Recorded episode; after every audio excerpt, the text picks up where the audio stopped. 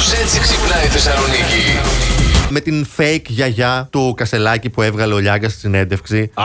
Που ήταν συνυφάδα του προπάπου του μπατζανάκι του άντρα. Εντάξει, κοίταξε. Της- Πάνω από μια ηλικία, ε, γιαγιάδες τις λέμε όλες. Δηλαδή, άμα Α, ήταν μην πάνω γίνεσαι τα... Λιάγκας τώρα, γιατί αυτά είπε κι αυτός. Yes. Ε, δεν φταίει μήπως που δεν γνωρίζετε όλους σας τους συγγενείς. Αχά, του την είπε κιόλας. Ναι. Δηλαδή στο τέλος. Πας καλά, άνθρωπέ μου. Τέτοιο πράγμα. Ούτε στις αϊπνίε η πάνια τόσο στήσιμο τι ιστορίε. Πραγματικά.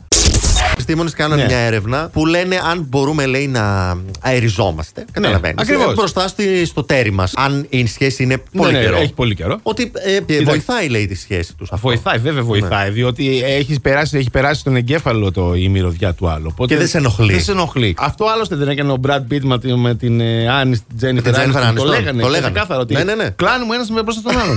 δεν είναι θέμα. Είμαστε άνετοι. Παιδιά, άνετοι πρέπει Και να βλέπετε είμαστε. μετά από χρόνια Ακριβώς. την ήθελε πίσω. Ε, άμα, του άμα έλειψε σου η γίνει μυρωδιά. μυρωδιά.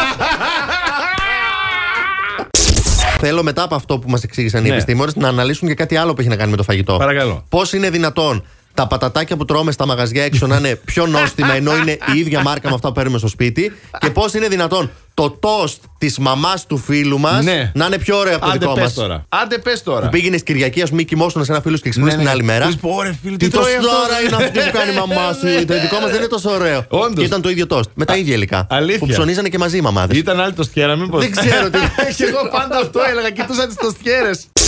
Έχεις ξενυχτήσει, θες να φά και βρίσκεις ξαφνικά σε ένα σουβλατζίδικο στην Ομόνια στις 4 ε, το πρωί. Και είναι ένας τύπος έτσι για παράδειγμα και λέει στο σουβλατζί: Ρε, μα τώρα φτιάξε μου σε παρακαλώ ένα σουβλάκι με απ' όλα». Διπλόπιτο. Ναι.